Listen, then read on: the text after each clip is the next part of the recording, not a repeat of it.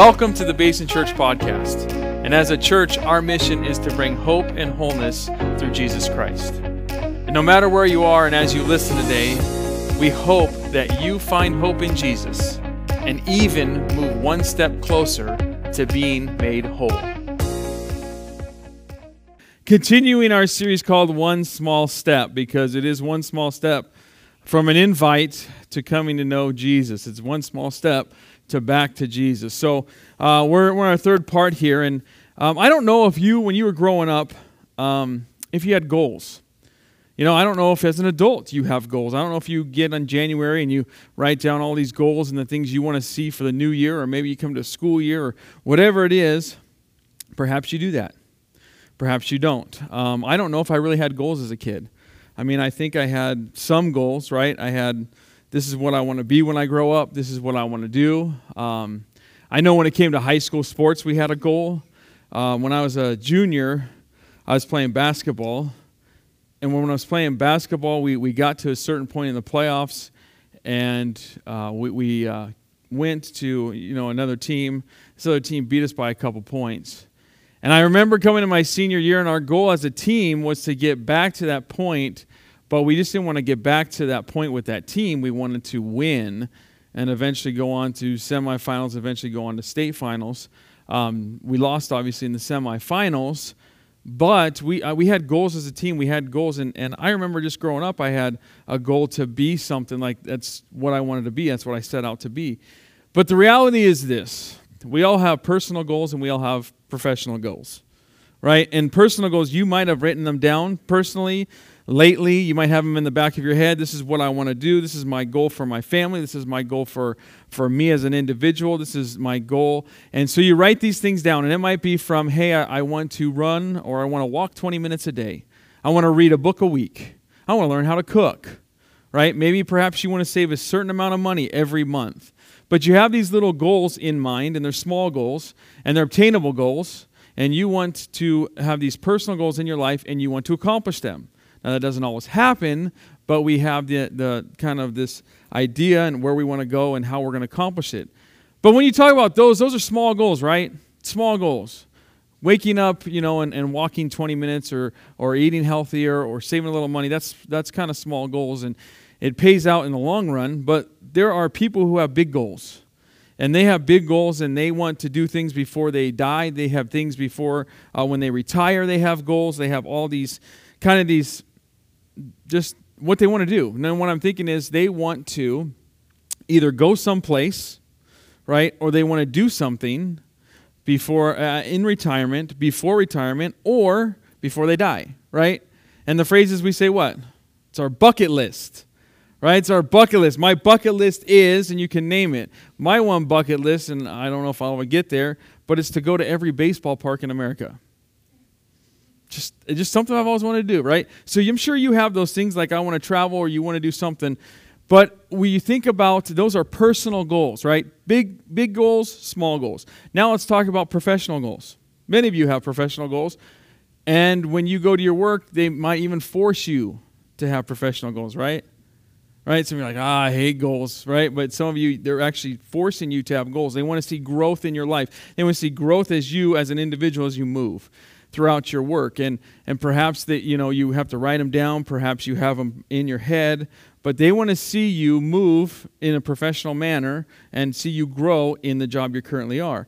Now, for some of us, you have your, your personal goals will line up with those professional goals. And what I mean by that is, for some of you, you go to your work and you go, Well, I have high aspirations and a high goal to be in management. Or I have a higher goal to move up in this position right? So you're, per, you're, you have these personal ambitions, these personal goals, but they line up with your professional as well. And so you're thinking, this is what I want to do in my career, right? And let's just be honest, all of us want to pick a career that we love, right? And so we move up. But let me ask you this that is our life, that's professional, that is personal. But what is the goal? And what is the purpose of Christianity? What is the goal or the purpose of you becoming or, or giving your life to Jesus and being a Jesus follower? What is the what is the goal? Because listen, we if I sat down right now and we went out afterwards, we would have I would have many, many definitions, many answers of what that means. And for some people, what it means is this. They come to church and they're satisfied. Right? I've given my life to the Lord. I'm good with it. I'm content with who I am. I'm content with where I'm going. And they just come to church and they don't really progress even further than that. They just come and they, they get fed. They come to church because that's the thing they're supposed to do. And they're content with that. And they don't ever really grow from that. They just kind of sit and they're kind of stagnant. And they don't really ever grow. And what I say is by that is they don't ever become effective, right? If Jesus came to give life to the fullest, it wasn't just to sit. And it wasn't just to do that. But there's also people who have this idea, too, that they believe that it is more than just sitting, it's growing, it's obeying, and it is walking in righteousness. However, some people like that, they'll come in, in church and, you know, they kind of isolate themselves sometimes and they don't want anyone to really know them. They don't want to be authentic. And they just think, well, I'm good and I'm content with who I am. And maybe I'll go and I'll grow and I'll grow in a Bible study or I'll grow in a group and I'm good with that. But that's the, that's the furthest they ever get. Right? And again, they're not fully living effectively the way God wants them to live. Now, yes, they are growing a little, but not to the full extent that He wants to do in their lives. And so we have this kind of this purpose and this all these different type of questions and and so the reality for all of us is what does it mean? What is the goal after salvation? Because when we get to that point when you've given your life to Jesus, what is your purpose? What are you supposed to do? And I think when we today when we drill down on that, we will drill down on that and what we'll do is we'll realize there's a, idea of effective living and there's an idea of effective evangelism and how, how those two go, coincide and what the Lord wants to do. And so when you begin to ask this question and ponder this question, maybe you're thinking this Is this obtainable? Is this realistic? Is the goal that, that God wants or has for me, is this something I can do? Well, if you look at the scripture, if you look at the scripture and you look at Jesus' words, here's what they would both say and they'd both line up. Yes. What I have for you is obtainable, and what I have for you is realistic. And you say, any Jesus follower, you can do this. See, the goal is not to just to come and sit. The goal is, is not to just come sit and grow. And the, eh, there's more than that. Is to give. He gives us the life to the fullest. And so God wants us to live a life that is full. And as as we do that, sometimes we can, even though we're growing, and even time, even at times we're doing things, we kind of miss out on other people. We kind of miss out on others' needs. Because if you're, you're a Christian, and here's what we as, as Christ followers believe we believe that there is eternal separation if you do not have a relationship with Jesus. And so someone obviously shared that with us. Someone obviously told us that if you're a Jesus follower, and then you, oh man, I'm not separated. I'm, good. I'm, I'm in good with Jesus. But we forget that there and we forget to be concerned or aware of people outside or that we know that reality they don't have a relationship with Jesus and they're separated from Jesus. And so we need to be aware, we need to be concerned about that. So it's not just sitting, it's not just salvation. There's something, and, and some of us are thinking, well, that's kind of a tall order. Like, that's hard. Like, you're asking me to go share my faith. But Jesus makes it simple. And he told us it was simple. Right? So eh, what we said the first week is is is what you need to do is just explain to people the best part of your life. And what's the best part of your life? It's when you encounter Jesus. It's when you encounter Jesus that people begin to see that you live differently, you respond differently, that you're living uh, differently, and then they say, hey, there's something different about you. And they might ask questions. They might walk into church somewhere else for the first time because they watched or saw you, and you have a chance to share their story. And Jesus says, You can do that. It's not hard. And he shared it with the woman at the well. And not only that, but the other thing that Jesus asks and requires of his disciples and Jesus followers, he says, You must love. And it's not just, hey, I, I, love you know my mom or I love my coworker or somebody else. No, no, no. He says within the church, We need to love one another because what did he say last week? That he has given permission to the world to judge you and to judge me. And the, and the litmus test right there is what? If we love one another. Sure, we have a lot of differences. Sure, we have all walks of life. But what he says is when you naturally and begin to supernaturally love each other, people will see something different about the church. So, from again, not talking and saying that we're hypocrites and saying that we're judgmental, what they say is, wow, they're authentic and they're caring. Do you see how they care for one another? Do you see how authentic they are with one another? There's something different about the church.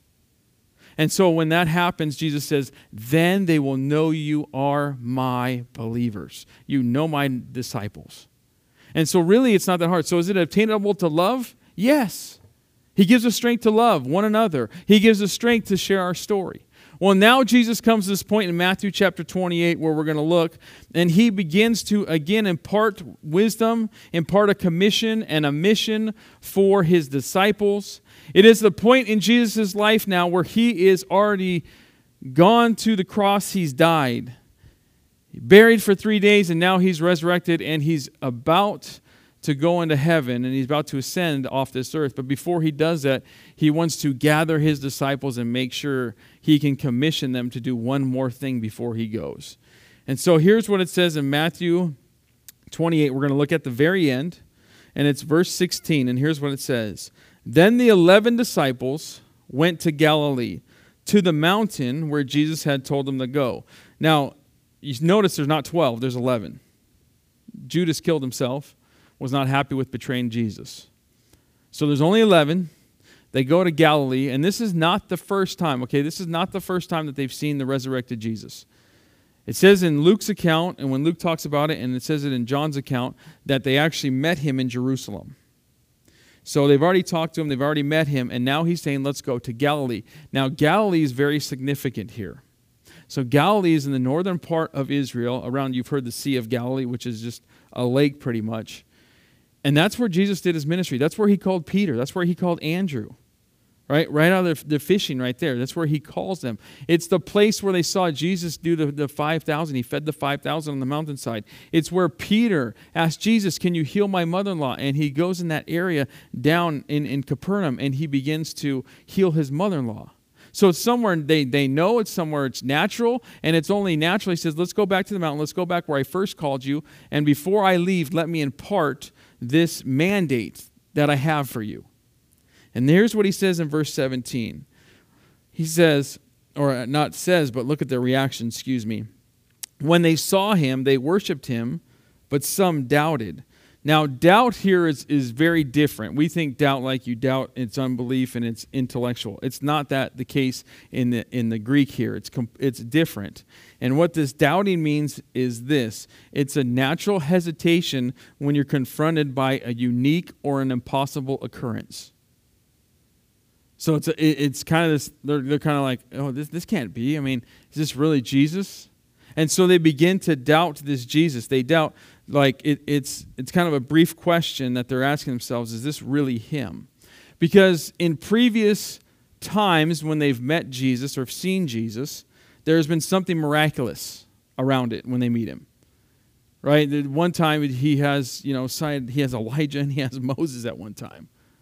I mean, there's other times where he, he just shows up and he does something miraculous. This time it's just Jesus. Right? So they're thinking, well, is this really him? Because there's nothing mirac- miraculously attached to this appearance. So the remedy for their doubt is this the power and the presence of him right there. And the remedy for their doubt is the truth that he's about to impart in their lives.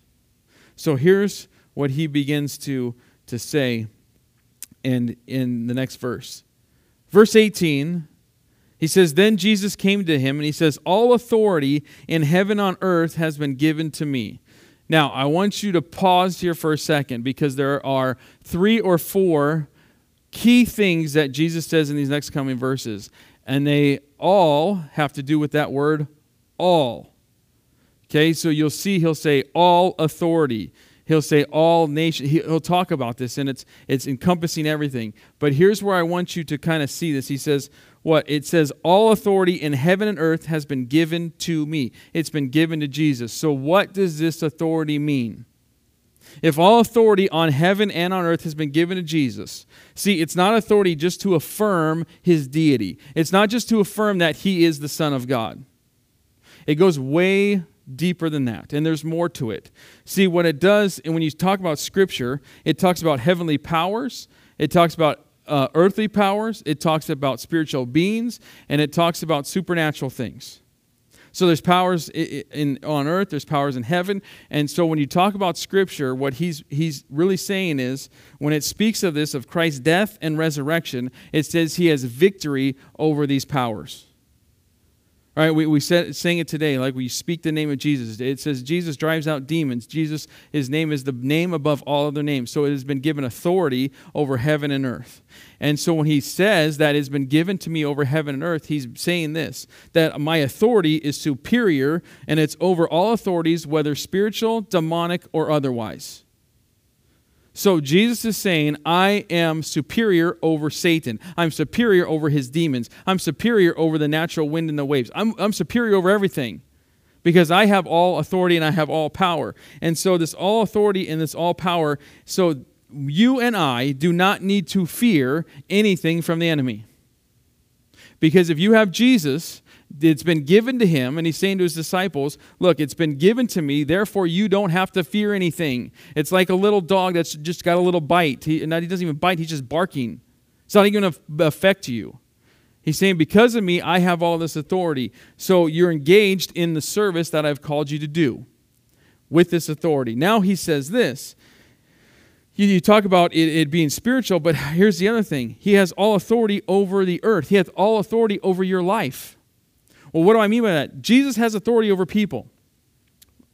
When you come, if you're a Christian and you call yourself a disciple or a follower of Jesus, what happens? Yes, he has, he has authority over demons, he has authority over the powers in that. He also has authority here on earth through you.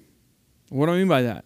Well, when you give your life to Jesus, you're saying, Jesus, come in and be what? Lord of my life. Take control of my life. I'm going to heed you. I'm going to worship you. I'm going to obey you. I'm going to do what you want me to do in righteousness.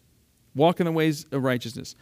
Now, when you give your life over to Jesus, you surrender everything. You don't just give him part of yourself, you give him everything. So, what you're saying is, Jesus, I give you all authority and all access to my life. So, as a believer, Jesus has authority over our lives to alter, to correct, to direct, and move us in the way He wants us to go. We surrender our life, and a surrender means what? Everything. So now Jesus has authority in our lives to do what he wants in our lives. So he has authority over these demons, he has authority in our lives, and now he's saying, with that authority, here's what I want you to do, disciples. Here's what I want you to do, Jesus followers. I have given you this authority. Since it's to me, here's what now I want you to do. And he says this in the next verses. He says, Therefore, go and make disciples of all nations. There it is. Right? I've given all authority. Now I want you to make disciples of all nations. You'll notice this key all authority, all nations. Here's what I want you to do I want you to baptize them in the name of the Father, the Son, and of the Holy Spirit. And I want you to teach them and obey everything, which is what? All again. Right? Everything inclusive. So I want you not only, here's what I want you to do I want you to realize that I have all authority to go to all nations, teaching what everything or all that I've taught you and that I've commanded you. Right? And then this is so unique to Matthew because as he finishes this, the first thing you got to understand is that word therefore. Anytime you see the therefore, and I've said this multiple times, but grasp this here. He's saying, Because all authority has given to me, therefore goes back to that verse. So it'd be like this. So all authority has been given to me upon earth and heaven. And because of that, here's what I want you to do. I want you to go make disciples of all nations, baptizing them and teaching them and, and obey everything that I've commanded you. Because I have the authority and I've given you the authority. So this is pretty interesting with Matthew. He uses that therefore, but Matthew closes his gospel totally different. Because if you know anything about Matthew, Matthew is this guy, he's this tax collector who's a Jewish guy. Do you know his whole book is for the Jewish community? The whole reason why Matthew is writing what he's writing is because he's trying to show the Jews that Jesus is the son of David. And not only is Jesus the son of David, who was their king in the lineage of, of Jesus, which you can see in the first chapter, but he begins to have them notice this that all those prophecies about the Messiah, Jesus is the fulfillment of those. So he's basically talking to the Jews. Now he switches gears. So he's talking to all the Jews, and Jesus says, Now I want you to go all, to all nations. So he's saying, Hey, Jewish men, I don't want you just to go to your Jewish community. Right? I don't want to limit your operations to just your fellow man or your fellow woman who is Jewish. Now I'm asking you to go everywhere. And that includes Gentiles. So it's kind of the spin here that Matthew would do. He kind of talks about this, oh, oh, we're trying to reach the Jewish community, Jewish community, and all of a sudden, nope, now it's for the world. The gospel is just not for the Jews, and, and it's interesting. And so then he says this what's the nature of what they're supposed to do? Two things baptize and teach. So he says that the nature of doing these, baptizing and teaching, there was a call for a total commitment into this new community, new community of believers, a new community with Jesus. He says, I want you to go baptize them in what? The name of the Father, the Son, and the Holy Spirit. And I want you to baptize them in that. And when, I, when you baptize them, here's what's going to happen that act is going to unify them with me. They're making a public de- declaration that they're going to follow Jesus and they're going to be in one with, with me as the triune God. And so, as he begins to say this, they begin to baptize, they begin to evangelize. Their hearers are evangelized, then they get baptized. And he says the act would also do this that they would begin to teach, right? He commissions them to teach, and he says, Do all that I want you to do. You, you evangelize to them, they come, they make a public declaration of their faith, then I want you to teach them in everything that I've commanded you. And so, what Jesus is saying is, I want you to make disciples. That is your commission. And attached to making disciples means this you're going to go, you're going to baptize, and you're going to teach. And how are you going to do that? You do that and you reach the world. You're going to reach the world, the message of Jesus, and that is what's going to happen. And now, again, Jesus would tell them how this is going to be accomplished in the next verse. So, in the last part of verse 20, here's what he says He says, You will accomplish this. This is how. And I, surely, I am with you always to the very end of the age. So, there you go. You got all authority, you have all nations. You're going to teach them in everything or all that I've taught you, and I'm going to be with you all the time. Everything. You see, you see kind of how Jesus says this? And so he would go back to Matthew in the first chapter, and you see this if you're a reader of this after, after all of this, what Matthew's gospel, you would begin to see that when Jesus was born, it said what? God is with you that he's Emmanuel, he is God with us. And now Jesus says, Not only am I God with you, but now I'm going to be with you always until the end of the age. Well, how is he going to do that? He's going to impart the Holy Spirit when he leaves.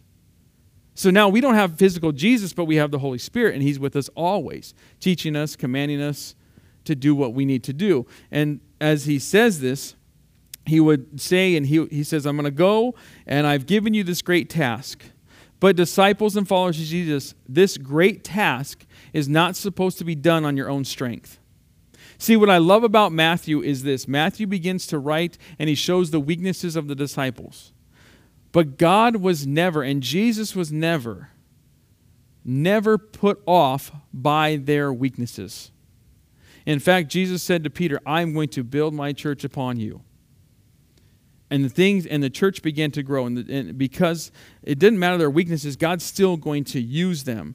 And so there, he's looking and saying i don't want just casual hearers. So when you go and you talk and you teach and you baptize i'm not looking for people who casually hear. I'm looking for people who are wholeheartedly going to follow me and get in a relationship with me. Not people who just hear it and don't do it. I want people who are willing to get in a relationship with me and begin to do and commission them to do this. So it's, it's really interesting. And when you begin to look at how the, how the church commissions and you look at Peter and, and the disciples after Jesus leaves, it is these 11 disciples go out and things happen and great things happen. And when the church does this, when the church has done and, and done this great commission, you know what happens? It prospers. When the church begins to evangelize, when it begins to make disciples, when it begins to go, when it begins to baptize, when it begins to teach the Word of God and all things that Jesus commanded, the church prospers. Because when Jesus left the disciples, he said, I want you to wait.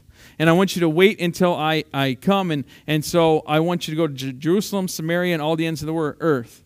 And they're waiting there in the day of, day of Pentecost, and they're waiting there. And all of a sudden, what happens? God shows, the Holy Spirit shows up and the Holy Spirit shows up and they begin to speak in tongues, don't they? And, and, there's fire on their on their heads and they're speaking in tongues and, and everybody's going, What in the world is going on? We've never experienced this before. And there's many men and many people in that room and they go, Oh my gosh, he's speaking in Greek and he's speaking in this and he's speaking in that. And I hear him and I, and they hear in their own native language. And some people are there and they're going, Man, these guys are drunk. It's crazy. And Peter goes, No, no, no, no, no, they're not drunk. Let me just tell you what has happened. It's a phenomenon of the Holy Spirit. And he gets up and he begins and he says, Let me just tell you, this is the work of Jesus. And he says, Jesus is the one that you crucified. He is risen again. And in fact, he is Messiah. And Peter goes on and he speaks and he talks. And 3,000 people go, I believe that message you just told me. And 3,000 people gave their, their lives to Jesus, and they began to be in fellowship, and the church began to grow from that very moment. I mean, we went instantly from 11 to 3,011. The church grew. One little message by Peter. See, and when the church does this, it begins to prosper. And not only that, but Peter goes out and him and John are walking, and there's miracles that are performed. So the church, they're teaching and, and doing what Jesus has taught them. And so he goes to his layman, and layman goes, Hey, can, can you give me something? Can you give me some money? And Peter goes, No, no, no, no. Money's not going to do anything for you. He says, Silver and gold I have none, but what? In the name of Jesus, get up and walk. What do you do? Got up and walked. Because all authority is given to who? The name of Jesus. And see, so the, the, the name of Jesus pierced these men's heart, so they got into a relationship and salvation came to them. It, it, the, the name of Jesus healed this, this man, this lame man. See, so the church began to grow with all authority and all power that Jesus gave them. And so they moved, right? And the church grew. So let me tell you this the, the, it prospers and it moves when we get this right. But it dies and becomes stagnant when the church does not do this. It gets stagnant, it dries out. And what I mean by that is is the church just dies. Why? Because discipleship brings about evangelism. Discipleship brings about evangelism. And so, when you begin, it is the aspect of obedience of Christ's followers. When we are growing and we're learning and we're imitating Jesus and we're being discipled and we're growing our faith, it is going to impel us to evangelize to somebody else. And see, those disciples, the same thing. They're growing, they're teaching, they follow Jesus. What? Now, I'm commissioning you to do what I've taught you, I'm commissioning you to reach the world. And it is out of the obedience that they begin to be blessed. It's obedience that the church is blessed. See, when we stop, when we stop making disciples, when we stop evangelizing, when we stop telling people about the good news of Jesus Christ, the church is stagnant and the church is dead. And it is unfortunate that there are a lot of churches that are stagnant and are dead because they've forgotten what God has commissioned them to do. Because we're just okay and we're content with our lives. And we forget about the rest of the world, who He loves, who He died for, and wants to redeem. And so we're so concerned with our own, our own way that we forget that there's a dying world that needs to know Jesus. And so as he begins to say this, let me just tell you this. As this local church, I can promise you this. Our goal is not to be stagnant and is not to dry up. We are not going to be stagnant and we're not going to be, be dry. So, what do I mean by that? I mean this. I mean, we are going to be concerned about people who need to know Jesus we are going to live a life that is pleasing, holy, and acceptable to Him. We are going to live a life where someone says this, say, hey, what's so different about you? It's Jesus. Where do you go to church? See, we're going to live as the salt and the light. I'm committed to that. I'm committed as a, as a church body that this is what we're going to do. Because I don't, listen, I don't want people just to, hey, hey, we got you to church and everything's good. No, we want people to grow. That's why we're doing our groups. That's why we're doing this grow group. That's why we're going to continue to do this. And so we are going to make an effort and we are going to make a promise that we are going to grow and not be stagnant. Because we're here to what? Give hope and wholeness through Jesus Christ. If we stop doing that, then the church is going to dry up. See, we're not, we're not going to do that. See, if we fail to disciple, we're communicating to people that there's nothing more and there's nothing to encounter after you've come to know Jesus. There's a whole lot more to encounter about Jesus. There's a whole lot more that the Holy Spirit wants to do in our lives. He came to give this life to the fullest. Not just to 1%, not to 10%, but to the full 100%. And we want to live and we want to grow and we want to move in it. See, because our hope is, is that we are going to see and, and see people that they know that there is more to just converting, there is more to walking the Christian life. And so, as a church, we're committed to this, and I'm committed to this to this process. So, here's what we're going to do I'm going to continue to teach the Word of God and all that He's instructed. You can count on that. You can hold me to that. You know what else we're going to do? We're going to start baptizing people. It's what we're going to do because we're called the Great Commission. So we're going to teach the word. We're going to, we're going to start baptizing. And guess what? I can tell you this. my hope is that if you have not been baptized, you get baptized.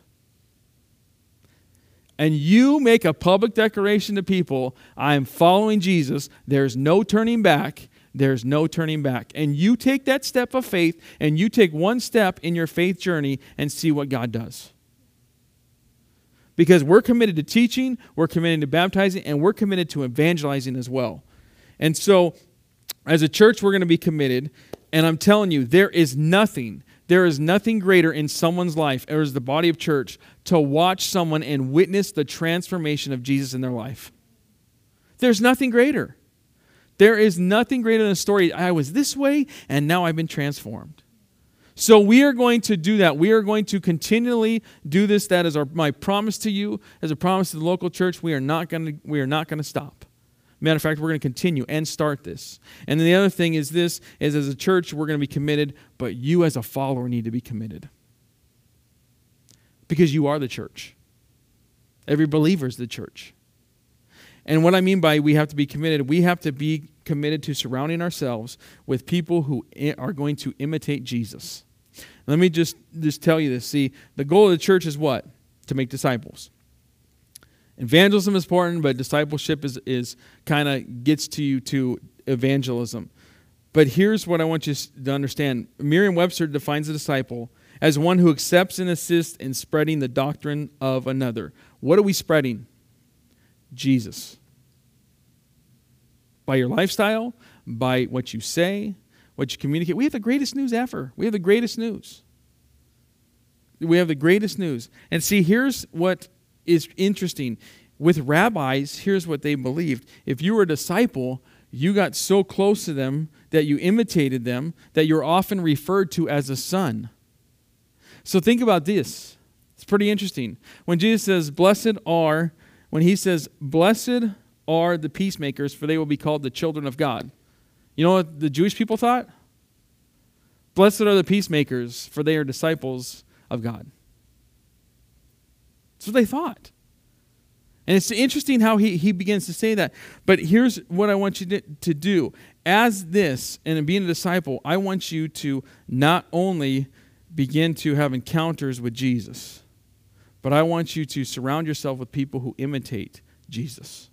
And what I mean by that is, is we're going to be committed to saying, hey, Jesus, I want you to fill my life each and every day.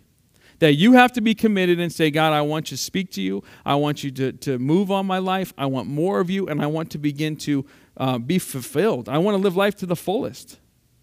And so when you begin to do that, then you say, okay, Lord, well, I need, I need to be around people who imitate Jesus. See, this is why we're doing the group.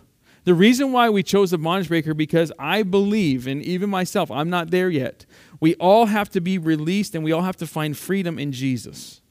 And I tell you what, this group is one of the best things because you begin to see day or day, week after week, we begin to surround ourselves with people who have the same goals, aligning the same direction, and who are we aligning ourselves with? Jesus.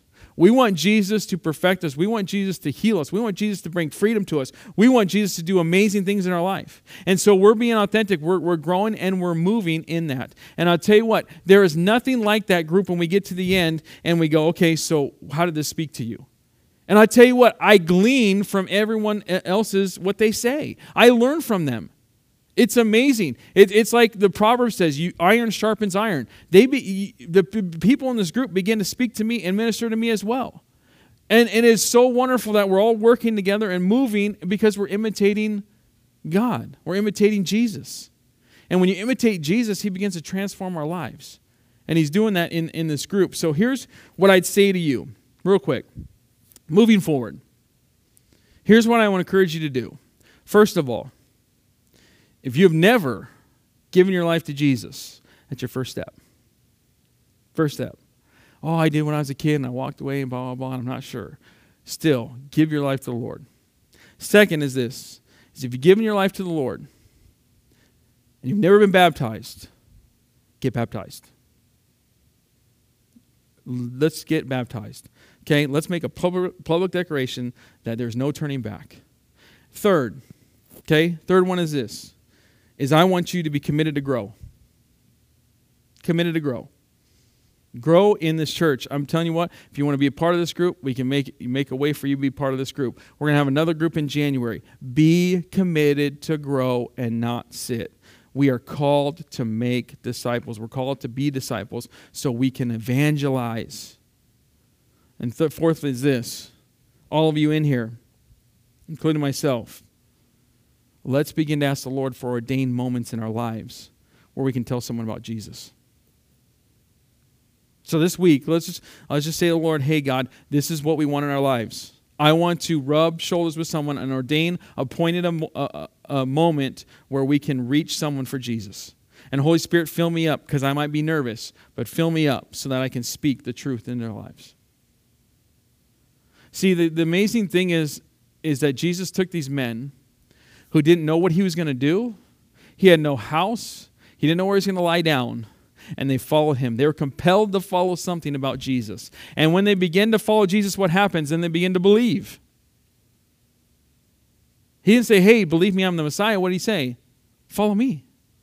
And then after falling, they're going, there's something different about this guy. They're, they're compelled to believe in this Messiah and, and, and they believe in who he is. And they believed, and then he begins to teach them and he begins to disciple them. And what? The church grew out of these 11 guys. It's unheard of.